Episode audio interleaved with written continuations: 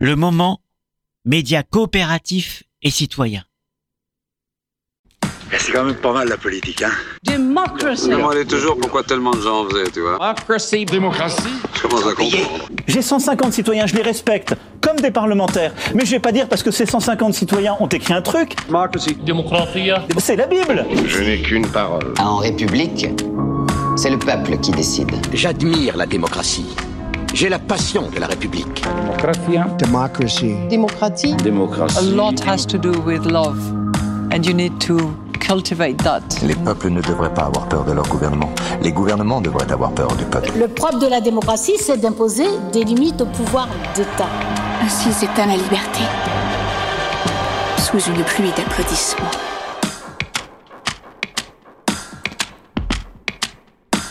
Bienvenue pour ce premier épisode du Moment démocratique. On parlera ensemble de démocratie, comme notre nom l'indique, par l'actu, par un retour au sens des mots et à la pédagogie, et via des débats enflammés mais raisonnés, avec des invités triés sur le volet. Le Moment démocratique est un podcast propulsé, comme on dit par le média citoyen Le Moment, et pensé par À la démocratie et l'Institut Rousseau, avec la participation de Julien Roiran d'Agora Lab et animateur du groupe Les Apérocrates. Alors Julien, de quoi on parle aujourd'hui?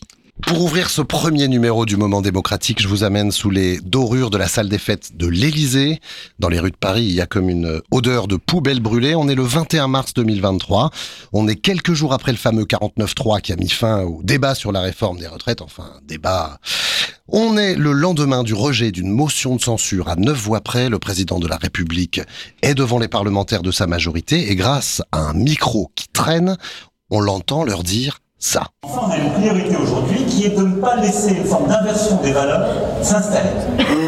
Quand on croit à cet ordre démocratique et républicain, l'émeute ne l'emporte pas sur les représentants du peuple, et la foule, quelle qu'elle soit, n'a pas de légitimité face au peuple qui s'exprime souverain à travers ses yeux. Les gens qui manifestent contre la réforme des retraites n'auraient donc pas de légitimité. Des Français en ligne, derrière des syndicats unis comme jamais, ça ne compterait pas. Mais alors, qu'est-ce qui fonde la légitimité démocratique et est-ce qu'il n'y aurait pas plutôt des légitimités démocratiques à articuler entre elles? Eh bien, on en parle avec un constitutionnaliste superstar et super cool, c'est Benjamin Morel. Bonsoir Benjamin. Bonsoir. Un petit mot à, l'accueil. un petit mot à dire à la foule justement? Mais qu'il ne faut pas confondre légitimité, légalité et adhésion. Et que fondamentalement, profondément, lorsque vous avez un président de la République qui vous dit, bah, voilà, il y a un déficit de légitimité et ce déficit de légitimité vient de vous, en fait, lui-même confond deux choses. Il confond d'un côté eh ben, une légalité qui, en effet, a conduit à lui donner un mandat et euh, en, en, posant, en en posant les cadres, et de l'autre une légitimité. La légitimité, c'est quelque chose de beaucoup plus complexe. C'est ce mystère qui eh ben, articule d'un côté l'adhésion, de l'autre l'obéissance et enfin le pouvoir. Et ça, évidemment, quand vous avez une société qui refuse, quand vous avez un parlement qui reguimbe, eh ben, ça montre que vous avez en effet un problème qui est un problème de légitimité et qu'il est plutôt à l'Élysée. Merci pour ce démarrage en trombe. On a une demi-heure pour continuer à en parler. Et autour de la table, il y a aussi Marinette Valiergue de À nous la démocratie qui va euh, nous dresser votre portrait, Benjamin, au taquet, Marinette? Bien sûr. Et puis autour de la table, il y a également Fanny Bénard, notre maîtresse de, cérémonie de À nous la démocratie. Et tu nous adresseras tout à l'heure, Fanny, ton petit billet d'amour, euh, mais il y a également avec nous Beverly Toudic de l'Institut Rousseau, et grâce à Beverly, dans le moment démocratique, il y a un instant pédagogique, et un instant pédagogique qui commence maintenant, et qui commence avec une citation, Beverly. Et quelle citation, puisqu'on la doit à Jean-Jacques Rousseau, pour qui je cite Si vous voulez qu'on obéisse aux lois, faites qu'on les aime, et que, pour faire ce que l'on doit, il suffise de songer qu'on le doit faire. Voilà très exactement comment on peut définir ce qu'est la, la, légitimité. La légitimité, elle renvoie à la notion de consentement. Autrement dit, qu'est-ce qui confère aujourd'hui ce sentiment de l'obligatoire des citoyens à l'égard de la loi? Pour résumer, la légitimité s'intéresse donc au bien fondé de la norme législative, c'est-à-dire au motif de l'obéissance qu'on lui doit. Euh, et comment est-ce qu'on pourrait définir la, la, légitimité démocratique dans la France d'aujourd'hui? Alors, cette légitimité, elle est plurale. En effet, dans une approche juridique stricte, on dira que la légitimité d'une loi, elle découle du fait même qu'elle soit loi. Et en ce sens, la norme, euh, parce qu'elle est une règle de droit, constituerait le fondement même de l'obéissance. Euh, la loi s'applique parce qu'elle est le droit, parce qu'elle dit le droit et qu'elle respecte la Constitution, tout simplement. Seulement, et cela ne vous aura pas échappé, l'on assiste de plus en plus à une remise en cause de la loi en tant qu'elle n'exprimerait plus suffisamment la volonté générale. L'article 3 de notre Constitution confère bien une légitimité organique à la loi, puisque la loi est adoptée soit par les représentants élus par le peuple, soit par le peuple lui-même par la voie référendaire. C'est donc l'adoption par un organe démocratique qui conférerait sa légitimité à la loi, corrélée à sa légitimité légale, en tant qu'elle respecte le droit et donc la Constitution. Problème. À l'aune du citoyen hyperconnecté de nos sociétés de réseau, la situation est bien différente de celle de 1958 au moment de l'élaboration de la Constitution. Le simple fait qu'une loi soit adoptée par les représentants élus par le peuple et qu'elle respecte la Constitution, cela ne suffit plus. On assiste à une mutation dans le paradigme démocratique, où la loi ne proviendrait plus prioritairement de l'organe d'adoption, mais du processus décisionnel lui-même, où la loi ne consisterait plus en la décision de tous par le vote des élus, mais en la délibération de tous, pour reprendre les propos de Bernard Manin. Et, logiquement, c'est bien à défaut d'avoir les moyens de droit suffisants pour s'exprimer que les citoyens en viennent à défiler dans la rue. Mais alors, comment est-ce qu'on fait concrètement Est-ce qu'on peut les concilier, ces différentes légitimités démocratiques? Alors, il est tout à fait possible de recourir davantage à des techniques d'association plus directes du citoyen à l'élaboration de la loi. Cela peut passer par des mécanismes d'initiative ou d'abrogation par exemple, mais surtout, et j'insiste, c'est l'avènement d'une nouvelle forme de concrétisation démocratique délibérative, associant élus, citoyens et société civile, qui peut constituer la voie royale de coexistence de ces différentes légitimités. Systématiser certains moyens délibératifs, comme des conventions citoyennes, des conférences de citoyens, le droit d'amendement citoyen, l'élection au jugement majoritaire, et que sais-je encore, pourrait le permettre. Merci beaucoup Beverly. On continue de parler tout ça ensemble dans le débat avec Benjamin Morel dans quelques minutes. Mais justement Marinette, toi qui viens d'écrire un passionnant rapport d'ailleurs à la Fondation Jean Jaurès sur l'état d'urgence démocratique, c'est à toi que revient la mission de présenter notre invité. Merci Fanny. Bonjour Benjamin Morel. Bonjour. Vous êtes maître de conférence à l'université Paris 2 Panthéon-Assas. Vous enseignez le droit constitutionnel, le droit administratif et le droit parlementaire. Vous êtes donc incollable sur le fonctionnement de nos institutions, en particulier du Sénat, qui était au cœur de votre thèse soutenue à l'École normale supérieure Paris-Saclay, une thèse que vous avez publiée en 2018 chez Dalloz et qui s'intitule Le Sénat et sa légitimité, l'institution interprète de son rôle constitutionnel. On y reviendra sûrement lors des échanges.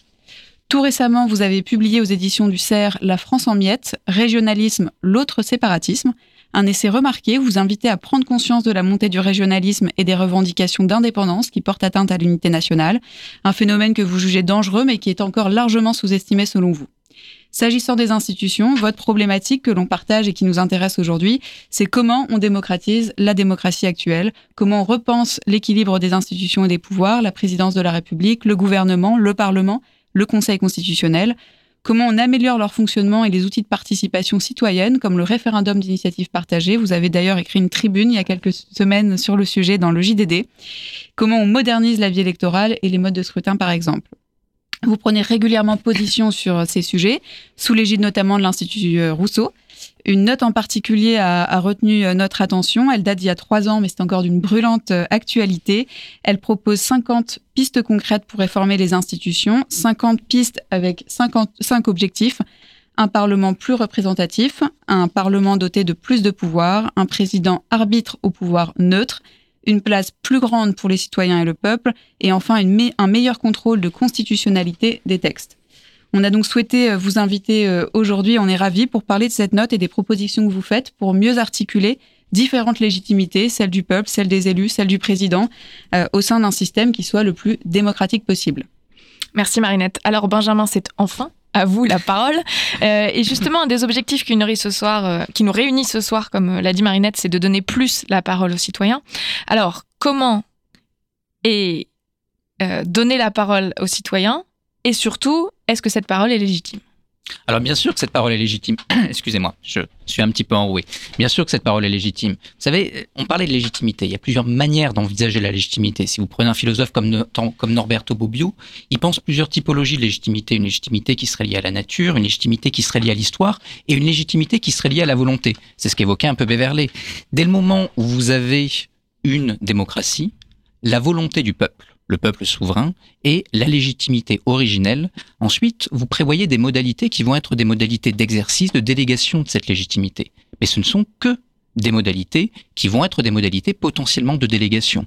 Si jamais le peuple est en désaccord avec ses représentants, in fine, théoriquement, c'est le peuple qui a raison. Prenez par exemple les constitutions montagnardes et girondines sous la Révolution.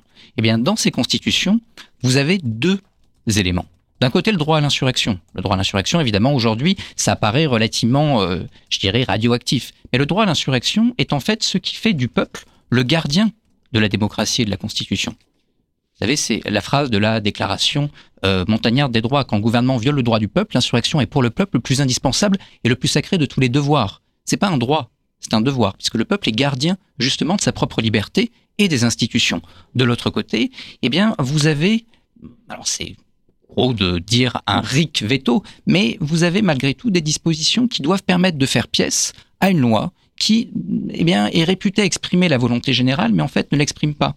La démocratie représentative telle qu'elle est envisagée dans notre histoire par les révolutionnaires, c'est une façon eh bien, de potentiellement permettre aux représentants de deviner la volonté générale, mais toujours et indépassablement sous le contrôle du peuple.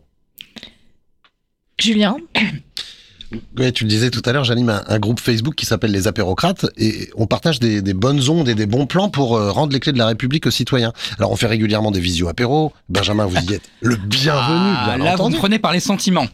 ah bah j'espère bien. On va fixer une date tout à l'heure. Euh, on fait régulièrement des, euh, des, visio apéros. Donc et en décembre dernier, on a fait une battle d'idées entre la politiste Hélène Landemort et l'éditorialiste Jean-Philippe Moinet. et c'était sur justement la place que pouvaient avoir des citoyens tiré au sort euh, à l'intérieur de nos institutions. Alors dans l'extrait qu'on va écouter euh, tout de suite, euh, d'abord c'est donc un éditorialiste politique qui est fondateur de la Revue Civique qui lui défend l'idée que ces assemblées c'est super, mais ça doit absolument rester juste consultatif. Et puis, il y a aussi euh, donc une politiste de l'université de Yale qui était membre du comité de gouvernance sur la convention de, de la convention citoyenne sur la fin de vie. Et vous allez vous allez l'entendre, elle, Hélène, elle n'a pas du tout le même point de vue. Il faut réformer les institutions représentatives pour les ouvrir à d'autres formes participatives, y compris euh, par des assemblées tirées au sort. Mais euh, attention aussi à l'illusion que euh, la démocratie se ferait par des entre guillemets des citoyens ordinaires qui seraient soi-disant meilleurs que ceux qui seraient représentés par, et choisis par les mêmes citoyens. Les forces radicales qui traversent la société utilisent l'antiparlementarisme qui est parfois primaire pour en, faire un terreau de positions qui deviennent autoritaires. Par contre, je suis favorable à accélérer des formes d'innovation démocratique euh, par la consultation des citoyens sur des sujets qui les concernent, comme beaucoup de sujets euh, de politique publique, et que, ces citoyens soient euh, invités à s'exprimer non pas sur des étiquettes politiques ou des élections traditionnelles, alors et vous, Benjamin Morel, vous êtes euh, plutôt dans la team Hélène Landemort ou dans la team euh, Jean-Philippe Moinet? Alors c'est compliqué, vous savez, parce que j'ai sans doute pas gaillé un peu à contre-courant, mais le, le, être dans le vent, c'est un peu le destin des feuilles mortes. Euh, je dirais que je suis un peu entre les deux. C'est-à-dire que je crois pas qu'il faille absolutiser une méthode, un outil. La, démocratie représentative via tirage au sort, c'est intéressant parce que ça permet en effet d'avoir un échantillon représentatif de citoyens et cet échelon représentatif de citoyens va permettre eh bien, de délibérer sans avoir le biais qui va être le biais de la sélection sociale via la représentation classique. Le problème, c'est que regardez ce qui s'est passé sur la Convention euh, sur le climat. Au bout d'un moment, vous avez entre votre assemblée tirée au sort et le peuple, eh bien, un delta bêtement parce que d'un côté, vous avez des citoyens qui délibèrent, qui discutent et qui se forment, et de l'autre côté, ben, les citoyens ne suivent pas. Donc, euh, enfin, ils ne suivent pas les mêmes débats. Et donc, forcément, il y a un delta qui s'ouvre, et cette assemblée n'est plus tout à fait représentative de ce qu'est le peuple. Et donc, elle-même rentre en crise de légitimité. Donc, c'est un outil, c'est un outil intéressant, mais attention, regardez ce qui se passe par exemple en Ohio. En noyau, là, vous avez un outil qui est assez intéressant parce que quand on tire des conventions citoyennes au sort, eh bien, elles ont un objectif qui est un objectif délibératif en vue, en vue d'un RIC. Vous avez un référendum d'initiative citoyenne et pour préparer les argumentaires, pour réfléchir en amont, eh bien, à la décision qui va être prise par tout à chacun par le peuple, eh bien, justement, vous avez une délibération via convention citoyenne tirée au sort. Donc, je crois qu'il faut marier les instruments et pas considérer qu'un instrument est en soi supérieur aux autres. La démocratie représentative, là encore, je pagaille peut-être un peu à contre-courant, mais a également son sens. Prenez la dernière loi de programmation militaire. Vous allez faire une convention citoyenne tirée au sort sur la loi de programmation militaire ou un RIC Probablement pas. Parce que là, vous allez avoir des déperditions. Regardez ce qui se passe en Suisse. Quand vous avez trop de RIC, vous avez qui plus est un taux d'abstention qui monte. Donc il faut que les bonnes questions soient posées au bon endroit avec les bons instruments. C'est du mariage de ces différents instruments démocratiques que naît une démocratie plus saine et peut-être, pour reprendre ce terme, plus légitime. Marinette oui, et à ce sujet, là, vous parliez des, assemblées qu'on crée euh, ex nihilo, ou en tout cas pour, euh, pour une occasion, euh, pour travailler sur un thème. Et qu'en est-il, et vous connaissez bien le sujet, des institutions existantes, type le Sénat, par exemple? On parle souvent de son évolution. Le CESE, donc le Conseil économique, social et environnemental. Quelle évolution vous voyez, vous, dans les années à venir, justement, pour essayer de trouver des solutions en termes de légitimité démocratique des institutions Alors là, vous allez me parler de la légitimité du Sénat. Le Sénat a un vrai problème de légitimité. On va être tout à fait d'accord sur le mode de scrutin fondamentalement pas représentatif. Souvent, ce que je dis quand je parle du Sénat, c'est que dans une république parfaite, on n'aurait pas besoin de seconde chambre. Mais en même temps, eh bien, au vu de la concentration des pouvoirs dans les mains du président de la République, avoir une assemblée contre-pouvoir, avec tous ses défauts, tout de même pas tout à fait inutile. On pourra avoir des évolutions, mais attention, quand on touche à quelque chose, eh bien, ne pas déséquilibrer un peu plus le système. Le CESE est intéressant. Le CESE, c'est quelque chose qui naît au milieu du XXe siècle, dans plusieurs cadres de courants, philosophie personnaliste, euh, évolution de la doctrine sociale de l'Église, qui aujourd'hui apparaît daté et n'est même plus vraiment considéré comme crédit par les partenaires sociaux pour devenir réellement un point de négociation. Qu'on puisse faire évoluer cette institution, ça m'apparaît intéressant. Alors ensuite, on peut discuter par loi organique, par loi constitutionnelle, etc. Mais là, il y a un outil qui permettrait justement d'avoir eh bien, des conventions citoyennes. C'est un peu le but de la loi organique de 2020, hein, de pousser eh bien, la possibilité d'organisation de conventions citoyennes, avec tout de même une interrogation, encore une fois, sur ce qu'on fait en termes de conventions citoyennes. Si c'est pour dire on débat pendant six mois du climat et ensuite on ne prend rien, ça ne sert pas à grand chose, si vous voulez. On creuse, au contraire, la fracture démocratique. Si c'est pour dire on débat de sujets qui vont être des sujets entre guillemets concernants, qui sont souvent des sujets de valeur, et à partir de là, eh bien, on a une évolution qui devient possible via ces conventions citoyennes, on a un outil extrêmement intéressant qui, par exemple, ben, en Irlande, a permis de sortir la société de son refus de l'avortement. Donc on peut vraiment faire des choses, encore faut-il le vouloir. Julien? Les Gilets jaunes, Benjamin Morel, euh, en partant d'une revendications euh, sociales autour de la taxe carbone sont, ont, atterri très vite sur une revendication démocratique, le référendum d'initiative citoyenne. Dans euh, les principes que vous développez, dans les cinq principes que vous développez, euh, pour donner la parole au peuple, il y a des conventions citoyennes. Il y a même une convention citoyenne mixte permanente euh, adossée au collège du, du CESE, mais il y a aussi le RIC. Et les deux se répondent. Comment vous liez la démocratie délibérative et la démocratie directe euh, pour que ces légitimités démocratiques s'articulent? Bah, comme je le disais tout à l'heure, là-dessus, le bon modèle que j'utilise dans la note que vous parlez, d'ailleurs qui devrait paraître, bientôt aux éditions du bord de l'eau, euh, eh ben, euh, l'idée c'est justement d'avoir une démocratie délibérative, et j'insiste bien sur le caractère délibératif qui prépare la décision de la démocratie directe. Attention, à mon avis, au euh, prisme et peut-être à l'illusion de la démocratie participative. Tout bêtement parce que lorsqu'on fait de la démocratie participative, lorsqu'on va chercher des associations, etc., on reproduit souvent des inégalités sociales. Il n'y a rien de plus inégalitaire que l'engagement dans les associations. Si vous sondez les associations, si vous sondez ce qu'on appelle la société civile organisée, eh bien, vous retombez sur les CSP+, et les retraités, les mêmes qui votent aux élections. Donc, vous voyez que là-dessus, ben, vous tombez sur une forme de pierre d'achoppement. Et vous parliez de la crise des Gilets jaunes. Il y a deux choses qui sont très intéressantes dans la crise des Gilets jaunes. Il y a plein de choses, mais particulièrement deux. C'est une crise de la société civile désorganisée. Des gens qui, justement, militent pas à Greenpeace, militent pas à la CGT, militent pas, etc. Ils n'ont pas de voie d'accès, ils n'ont que le rond-point. L'autre élément, c'est, vous disiez tout à l'heure, ils arrivent rapidement au RIC. C'est pas si évident.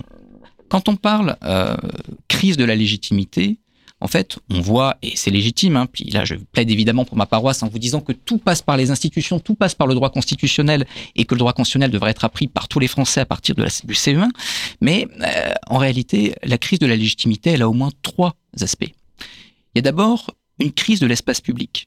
Parler tout à l'heure de la Révolution française. La Révolution française, c'est pas d'abord des institutions. La Révolution française, c'est d'abord 5000 journaux. En juin 89, il n'y a pas d'institution.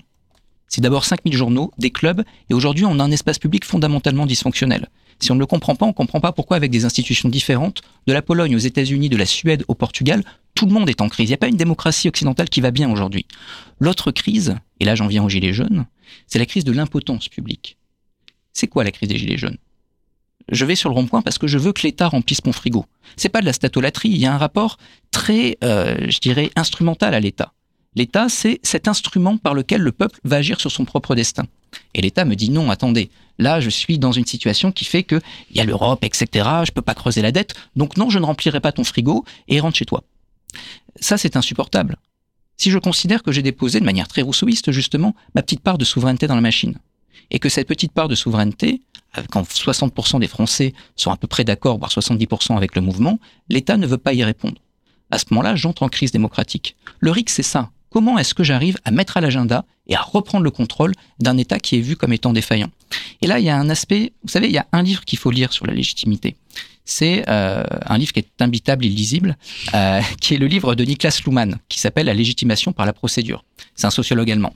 Et Luhmann dit, voilà, on arrive dans les démocraties de style euh, légal rationnel, post, post 1945, à une forme de volonté de neutraliser le pouvoir.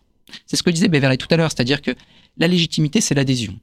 Et cette adhésion, ou en tout cas cette acceptation de la norme, comment est-ce que je la construis dès lors que le pouvoir va être perçu comme étant bah, illégitime en soi, ou en tout cas pas populaire? Prenez la réforme des retraites. Lorsqu'Emmanuel Macron décide la réforme des retraites. Vous avez là un acte purement politique. C'est un choix politique. Est-ce que, après que cette loi est votée, je vais renoncer à l'appliquer parce que je suis en désaccord avec la décision? La réponse est non. Je considère que la norme est la norme, quand bien même je ne suis pas d'accord avec celui qui en est à l'origine, mais je ne fais même plus le rapport entre ce que je vais appliquer et la décision politique qui a été prise. Luhmann dit, bah, comment est-ce que j'arrive dans les démocraties modernes à, cette, à ce miracle? J'arrive à ce miracle par la procédure c'est parce que j'ai mille comités théodules, mille contraintes, etc., que je vais passer par la voie parlementaire, etc., que peu à peu, ma norme va devenir norme, nonobstant la décision politique qui en est à l'origine. Cette procédure, elle engonce les pouvoirs publics. Et elle va rendre relativement fragile, ensuite, eh ben, l'adhésion à l'idée que le politique pourrait changer le réel. Et donc, aujourd'hui, on arrive dans nos démocraties à une forme de hiatus. D'un côté, on a besoin de cette procéduralisation pour arriver à neutraliser la décision politique, mais de l'autre, cette neutralisation engonce le politique et donne le sentiment que le politique n'est plus efficace. Et quand je juge que le politique n'est plus efficace, que le politique est impotent, j'ai deux attitudes rationnelles. Soit je m'abstiens, considérant que le politique ne peut plus, n'est plus vraiment le biais par lequel je peux agir sur le réel, soit je vais chercher un leader populiste qui va me dire, attendez, moi il n'y a pas de problème, j'envoie un coup de pied dans la fourmilière et vous allez voir, on va agir. La démocratie, la crise de la légitimité aujourd'hui produit via ces biais, eh bien je dirais deux monstres. Beverly? Euh, oui, euh, Benjamin faisait allusion à la mise sur un agenda et à cette difficulté justement d'allier participation et délibération. Euh, l'une des solutions ne serait-elle pas justement de démocratiser davantage les conventions citoyennes et de permettre aux citoyens d'initier eux-mêmes ce genre de dispositif? Est-ce que ça, ce serait, par exemple, pour vous, Benjamin, un moyen de, de démocratiser tout ça ou est-ce que ce serait encore insuffisant? Non, en effet, c'est-à-dire que l'un des gros problèmes qu'on va avoir, c'est un problème de mise à l'agenda. Comment est-ce que j'arrive à mettre à l'agenda, bah, par exemple, la problématique qui va être celle des Gilets jaunes, leur problématique économique et sociale? Qu'est-ce qui, à un moment, va faire que le politique va considérer des sujets qui ne vont pas être des sujets en soi tout à fait mis à l'agenda par les euh, hommes et les femmes politiques? Et ça, bah, l'impulsion par la société civile peut être intéressante, mais avec la limite que j'évoquais tout à l'heure. C'est-à-dire, prenez le RIC. Le RIC, c'est bien sur le, papier, et j'y suis fondamentalement favorable. Mais qui a les moyens de, réunir 500 000, je parle même pas des 4 millions 9 signatures du RIP. Mais euh, ben en fait, la société civile organisée. Prenez le RIP ADP. Prenez la carte des euh, implantations euh, militantes vers et LFI. Vous avez un lien parfaitement corrélé entre d'un côté les réseaux militants vers et LFI et les signatures. Ça montre bien que là-dessus, eh bien, il y a cette nécessité. Le problème, évidemment, c'est que cette société civile organisée, elle a son propre agenda. Donc, il faut malgré tout être extrêmement prudent. Et ça ne se suffit pas à soi-même. C'est nécessaire, c'est important, mais entendre les inaudibles, eh bien, c'est parfois avoir une approche qui va être une approche, euh, je dirais, haute. Je parlais tout à l'heure de crise de l'espace public. Cette crise de l'espace public, aujourd'hui, elle se caractérise et elle se matérialise également par un désengagement citoyen. Vous savez, le grand débat du début de la Troisième République, c'est quoi? C'est le débat qui oppose d'un côté les blanquistes et de l'autre les opportunistes. Est-ce que je dois d'abord instruire le peuple via une dictature? C'est les blanquistes. L'instruction par le peuple, c'est Renouvier, etc. L'instruction du peuple est la condition nécessaire à toute démocratie. Et là-dessus, aucun instrument n'y palliera. À la même époque, euh, les euh, parce que là je fais mon républicain de base qui lit Renouvier le soir sur euh, sur sa table de nuit, mais à la même époque, les utilitaristes anglais disent la même chose. Hein.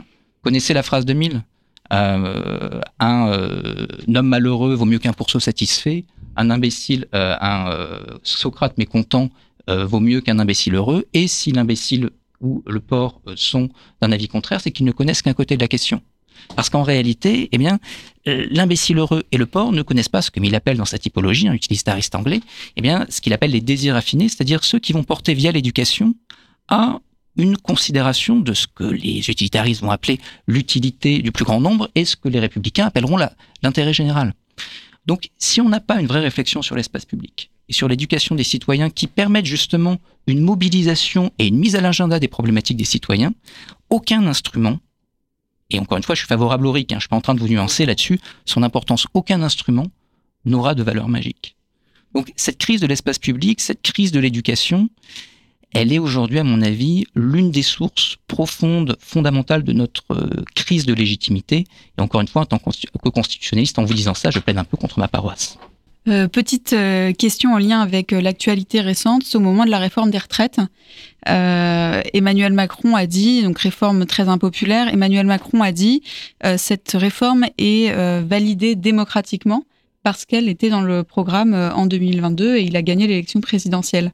Euh, ensuite, plusieurs études d'opinion ont montré que les Français n'étaient pas du tout d'accord avec cette, euh, idée et qu'elle n'était pas légitime. Emmanuel, Macron avait été élu, la réforme des retraites, le passage à 60, enfin le, dépassement de, des 62 ans avait été dans le programme, mais la réforme n'était pas légitime pour autant. Qu'est-ce que ça vous inspire du coup pour notre réflexion du jour? Et là-dessus, je voudrais rajouter, enfin moi-même en tant qu'élu local, par exemple, je me bats avec mes euh, camarades élus pour leur rappeler que leur légitimité euh, avec 35% de participation au municipal en 2020 est quand même pas si énorme et que quand ils argumentent le fait qu'ils sont élus donc légitimes pour appliquer leur programme, c'est peut-être pas exactement euh, de ça qu'il faudrait parler. Alors il y a deux choses. C'est-à-dire que moi, ce qui m'a marqué dans cette crise, ce qui m'a marqué dans cette crise, c'est, on parlait tout à l'heure de comment est-ce qu'on replie la légalité sur la légitimité. le président de la République n'a aucun moyen dans la Constitution de faire passer une réforme des retraites. Donc dire j'ai été élu pour faire passer la réforme des retraites veut dire que soit eh ben, euh, je mens lorsque je me présente en disant je vais pouvoir faire une réforme des retraites parce que c'est pas dans mes compétences, soit que lorsque je dis ah attention je suis légitime, c'est le droit, eh bien là, je suis dans une vision qui est une vision, je dirais, un peu tératologique de la façon dont je conçois la légitimité, avec un caractère purement plébiscitaire, qui pose problème. Alors ensuite, sur le fond, la question c'est pourquoi je vote? Euh, et là, ça rejoint un peu la crise de l'éducation que j'évoquais tout à l'heure. Vous savez, l'un des, pour moi, l'un des meilleurs analystes de, de, la, de la façon dont aujourd'hui euh, évolue le vote, je vais vous surprendre parce que ça n'a absolument rien à voir, c'est Baudrillard. Euh, Baudrillard, dans De la séduction, parle de, euh, du fantasme. Alors, il ne parle pas du fantasme en politique, mais ça s'applique, à mon avis, assez bien. Il dit séduire, c'est se, c'est mourir comme être et se produire comme l'heure. Quand vous avez un programme de 20 pages, lorsque vous dites en même temps. En fait, vous êtes ce que Baudrillard appelle un écran blanc. C'est-à-dire, séduire, c'est quoi? Séduire, c'est dire, bah, je ne suis rien. Je suis simplement le fantasme que tu as toujours eu, et donc euh, projette sur moi le fantasme qui a toujours été le tien. Ça vaut en amour, mais ça vaut également en politique. La force du macronisme, originellement, c'est ça. C'est de dire, regardez, vous êtes de droite? Moi aussi. Vous êtes de gauche? Moi aussi. Vous n'êtes nulle part moi non plus.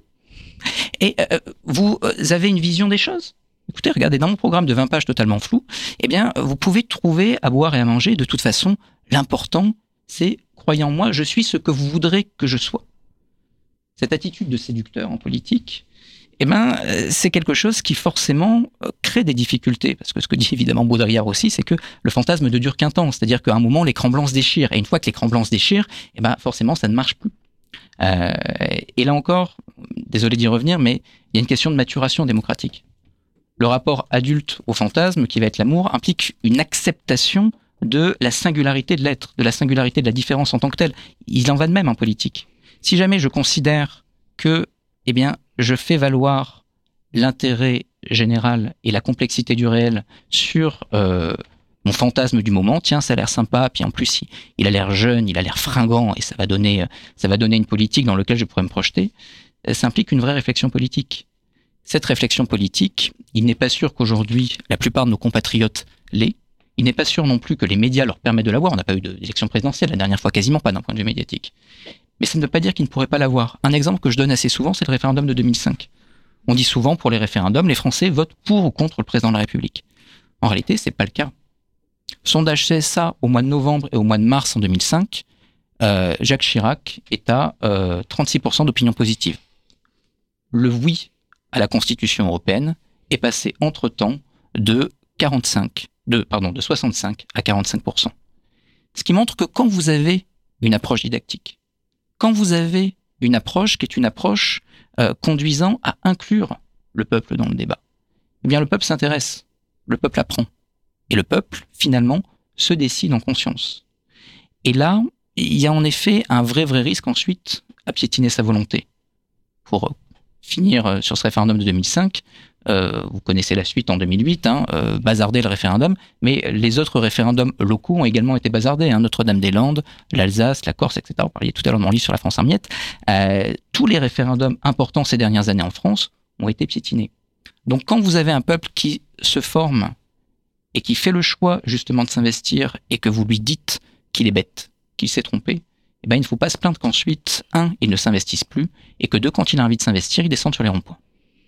Merci beaucoup Benjamin et je suis tout à fait d'accord sur les sujets de programme de démocratie. Quand on parle de, on, parle souvent de changement des institutions, on oublie souvent la partie euh, information, formation des citoyens et euh, comment les citoyens peuvent s'emparer d'outils euh, de démocratie et des institutions si jamais ils ne sont pas formés à le faire.